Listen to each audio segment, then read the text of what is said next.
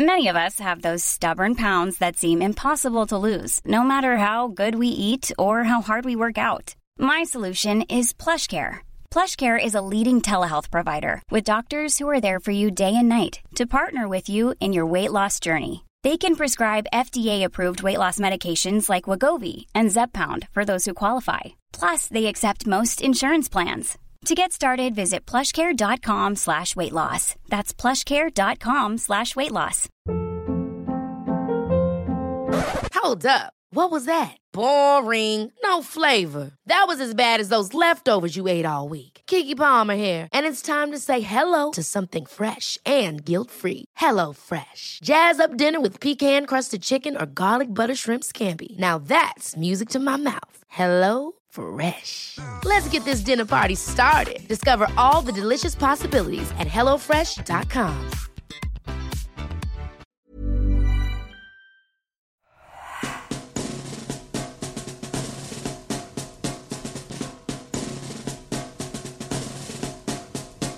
Hello and welcome to the Roker Report podcast in association with the Sunderland Community Soup Kitchen. I'm Brett and today we are talking all about Sunderland 3, Fleetwood 1. And I'm joined by someone, well, to be honest, I'm about 230 miles away from the action tonight. This man was literally uh, in the stadium light. Ant Watson, Ant, how are you, mate? Yeah, really well, mate. Better after the second half. To be honest, I wished I was about 230 odd mile away after the first half. But fair play to them, you know, they, they battled hard in the second half and, and they got what they deserved in the end of the day. I think Alex Neil deserves a lot of credit for making that double change at half time, which what he did, made us a little bit more direct, and then bringing on Luke O'Nien um, with 20 minutes to go changed the game. You know, Luke O'Nien's come on, showed that little bit of energy that, that we've been missing since since he's been injured. And I'm all over the moon that he scored. Absolutely chuffed for him. No, it was great. And um, say, let's just let's literally skim over the whole game, like you know, a quick overview of what happened. And as you said there, the first half let's be honest, was absolute crap. 27 minutes in. Um, nice. I mean, really polite. I tried, I tried, not to swear then, and crap was as close as I was going to get. Bailey Wright makes a mistake, um, allows Harrison through. Um, 1 0 down to Fleetwood. And to be honest, we didn't really rally at all until about 40th minute. We had a little bit of a burst, we pushed for a little bit. It just, everything just seemed a little bit inconsistent and we go into half time 1 0 down. And as you touched upon there, Alex Neil makes two big changes at half time. Um, Gooch and Defoe comes on, Evans and Xhemajli come off. 54th minute, um, some good play from Clarke. Uh, the keeper just palms out his shot. A little bit of a melee in the box. Elliot Embleton knocks in the rebound. After that, though, there wasn't quite you know, we didn't keep pushing on just so much. Fleetwood did have a little bit of a go at us again. Um, some good saves made from Patterson. And then Luke O'Nien, as you said, he returned on the 72nd minute after his shoulder injury. Just nine minutes later, he is putting the ball in the back of the nets. Um, Jermaine Defoe has a shot blocked by the defender. Luke O'Nien follows it up, knocks it into the corner, and uh, you say it's 2 1 Sunderland. 86th minute, red card, uh, Zak Jules. Um, to be fair to him, the first he had it, it was a double yellow. The first one wasn't wasn't really a yellow to be fair, but the second one definitely was. Um, but you say two yellows make a red. Off he goes. And in the 91st minute, uh, well, there was still another seven minutes to go after that, um, which I'm sure we'll speak about.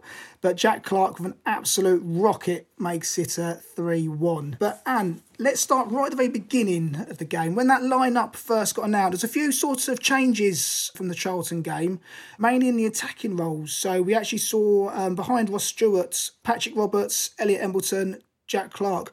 What did you make of that before kickoff? Obviously, a little bit surprised that Nathan Broadhead wasn't there, but I think apparently he's felt a twinge in his hamstring, so they didn't want to risk him.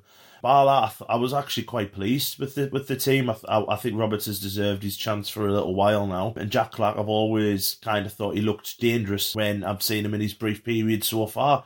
So before the game, I was actually really, really looking forward to it. I thought we are going to just start off where we finished against uh, Charlton uh, where we were the better side pretty much throughout. Uh, but we looked very pacey, very direct. But just it ended up being a typical Sunderland home game recently where we just didn't get out the blocks at all. It was strange. It was a really strange game, and I, you know what? I'm exactly what you were saying there. When I, when I saw that lineup, I was genuinely excited by that. And say Jack Clarke for me, I, I was really wanting to get this start and really show what he can do. He I've got a few few mates that are Spurs fans, and a lot of them kind of say he, he's he'll, he'll drift in and out of games. Occasionally, you know, he'll overhit a pass over it across. He was doing that quite often in the first half today. Mm. But then we did see why Spurs bought him off Leeds was you know, for so much money because there was definitely a player in there. But no, I, I, I was excited by that team, and I say the first half was just flat. I can't quite put my put my finger on what it was because it wasn't in case of. It just seemed like like listening to the commentary of it. You know, the ground seemed quiet. That the obviously we need the, the the, the team needs to give the fans something to cheer of. You know, and it nothing was happening every sort of pass was going astray. We didn't seem to get anything, any cohesion, and it was even more frustrating because the Charlton game, we looked really good, didn't we, on Saturday? So yeah. it just didn't seem to cross over. Yeah, I mean, I, I, totally agree with you. You need something in the first five minutes or so to get the crowd really, you know, into the game. You know, even if it's a big tackle or you know a good chance like early on. And, and what we managed to do was pretty much RB, RB Xhemajli given the ball to the number 22 three times in a row, you know, and that, that, that was our start. So it was nervy to begin with. And they just never really got over that in the first half, especially up until leading the goal. I mean, if you were a neutral watching that and you were looking at one team who, you know, looking to get promoted in the playoff mix, and the other team have never won in nine games and are looking very much like they're going to go down, you wouldn't know which one was which because Fleetwood were absolutely dominating us, even up until the goal went in they were the only team looked like scoring, and it, it was just we're starting these games, especially at home. We're starting these games off very, very nervous. I don't know if they're, getting a little bit like of nervy playing at home. Maybe they needed this win because we haven't won at home since Portsmouth, so it's, it's quite a long time ago. So maybe they just needed this win to get the monkey off the backs. I think so. Uh, we might see a little bit different against Crewe on Saturday, but they've got to start games at home better. Away, they're fine. You know, they started well against Wigan. You know, we got a, a goal very, very early on.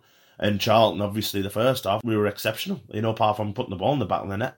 You know, we played some really, really nice football. And at home, it just seems that they've um, got a little bit of nerves, I think, playing in front of, of the crowd that, to be fair, are getting behind them. It's just, it, it's, it's hard to when the same mistakes are getting made by the same players time and time again. No, it is difficult, isn't it? And I think that with how it's been the last couple of games, I think especially that, that centre back pairing of Bailey Wright and Xhemajli, I think let's give them the benefit of doubt today. You know, say there's been two two clean sheets in the last two games, and then today, thankfully, there was no nothing worse after that. Let's be honest, it was Bailey Wright's fault. The goal. he's, yeah. he's tried to. He's, he's, passed the ball, and it looks like so as I was talking on the commentary that he sort of kicked the ball against his own foot, and it, has gone through. So let's give him the benefit of doubt on that one. I expect to see them to as a pairing on Saturday against Crewe. Big changes, I say. We went into half time. It looked terrible. I'll be honest. I was dreading doing this pod at half time because I, I don't want to talk about it. Yeah. but there's some big changes from Alex Neil. In comes Gooch, in comes Defoe, um, off, Evans off. Completely sort of changes the lineup around.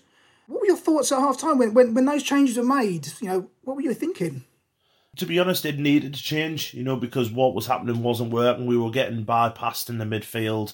Corey Evans took a booking quite early on for taking out their goal scorer Ellis Harrison.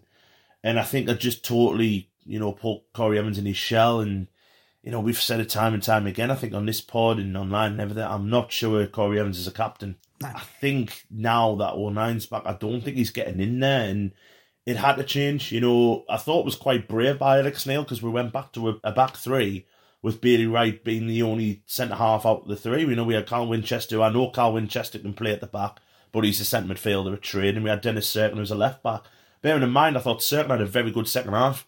It worked well, but just give us a little bit more. It gives a bit more width and it, made us a little bit more direct because we had like playing Elliot Embleton in the middle, Matete who liked to get the ball away quite quick. Jack Clarke was was doing the same, and, and Gooch came on and gave that you know gave that little bit of an edge as well. So it was a really brave substitution, but it, it worked. So fair play to Alex Neil, I think tonight. Oh, 100 percent. It was a great substitution, and I, I was thinking at the time, you know, not to sort of look, look back into the past, if Lee Johnson was manager today, would there have been two substitutions at half time?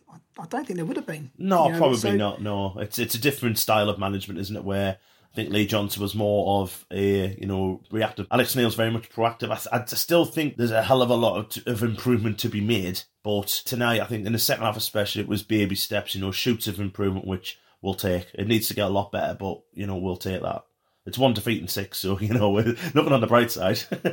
yeah, that's exactly what you've got to do. You've got to look at every single positive right now, and one massive positive for me tonight happened. Saying it was in you know in the cent- you know of sort of minutes when uh, Luke O'Nien comes back on for his return, and how much do you ever think? He's a great player. Everyone likes him, but like I say, some people question his ability, but his passion, his versatility, his energy. For me, we've massively missed that. You know, would you would you agree with that? I think the one thing that you miss with Luke O'Nien is desire. You know that, that desire to pick Yeah. up, you know, to pick up that final ball. You know, to, to chase every ball down. Well, to be fair, Luke O'Nien had a, had a cameo today. Probably played twenty minutes in the middle of midfield when he came on, and, and he was everywhere.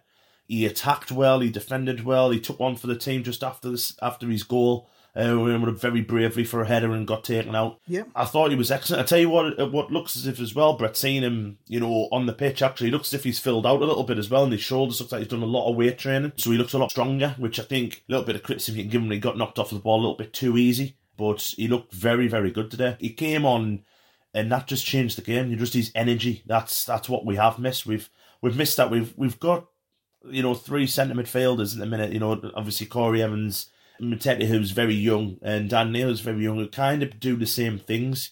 And uh, I think Luke O'Nien can give you that that little bit of, you know, getting him in the middle of the back four, getting in the middle of their back four, bursting a gut to get up there, which he did for the second goal. So it, it's great to see him back. And, and obviously, you know, we, we read online a couple of weeks ago, he, he's been really like down. It's affected him mentally being out for so long. So for him to come on and to do that, it's, it's absolutely great. It's great for him and it's great for us to have him back in what, what's going to be a really crucial few games coming up. Oh no, it's a massive, massive boost because I say he is an infectious character, isn't he? Oh, I love him, mate. I breed- absolutely adore him. So I kind of, you know, I'm not hearing anything bad about him, to be honest.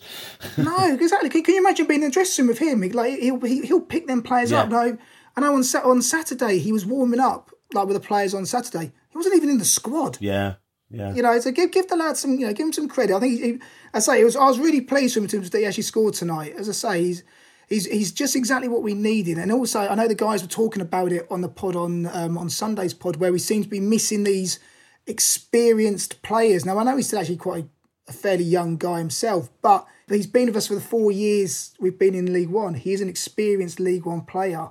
And it's great having all these youngsters coming in from, you know, Man City and Spurs and so forth. But we need people who can who know the league, and I think he can do that definitely. Yeah, yeah, I totally agree Yeah. Yeah, yeah, I totally agree. So moving on, so obviously he comes on um, and you know, say he pulls it back to two one, um, and then Jack Clarke with an absolute rocket to make it three one. But just before that, the Sunderland fans got involved a little bit with the ball today, didn't they?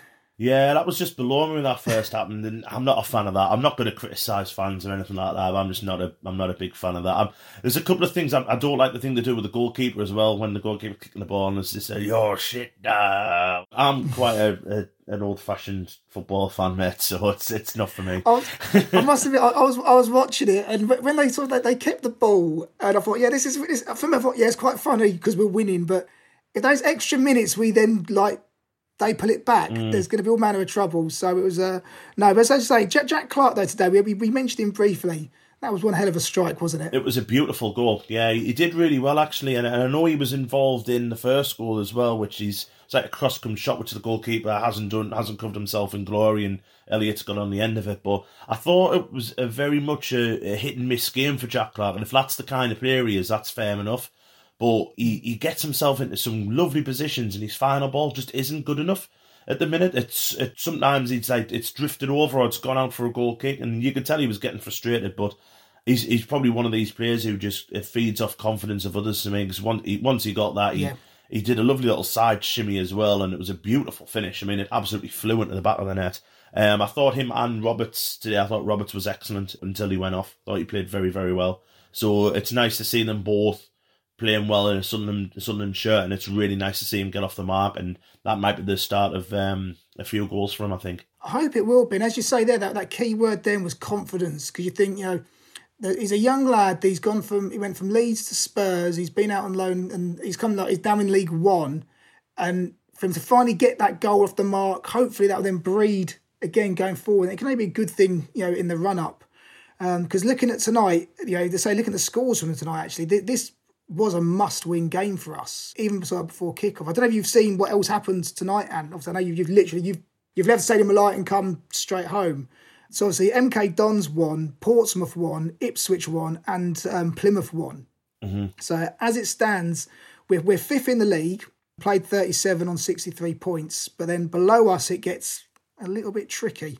Plymouth played 35 on 62, Wycombe played 36 on 61, Sheffield Wednesday 35 on 61, Ipswich played 37 on 59, Portsmouth 35 on 57. So it's not in our own hands, but we've just got to keep picking up wins, haven't we? It, it is. It's it's squeaky bum time, isn't it? You know, we've we've just got to look to win. Well, how many games we've got left now? What nine? We've got to probably look to win yeah. seven of them at least. The, the bother is we're not really in form. I know it's only one defeat and six and everything like that, but we're we're not really in form. Uh, whereas you look at Ipswich, uh, just absolutely flying, and there's always a team who comes out of the pack, isn't there, in, in the mid table with a really good run, and Ipswich look like they're doing that. Pompey are finding the feet.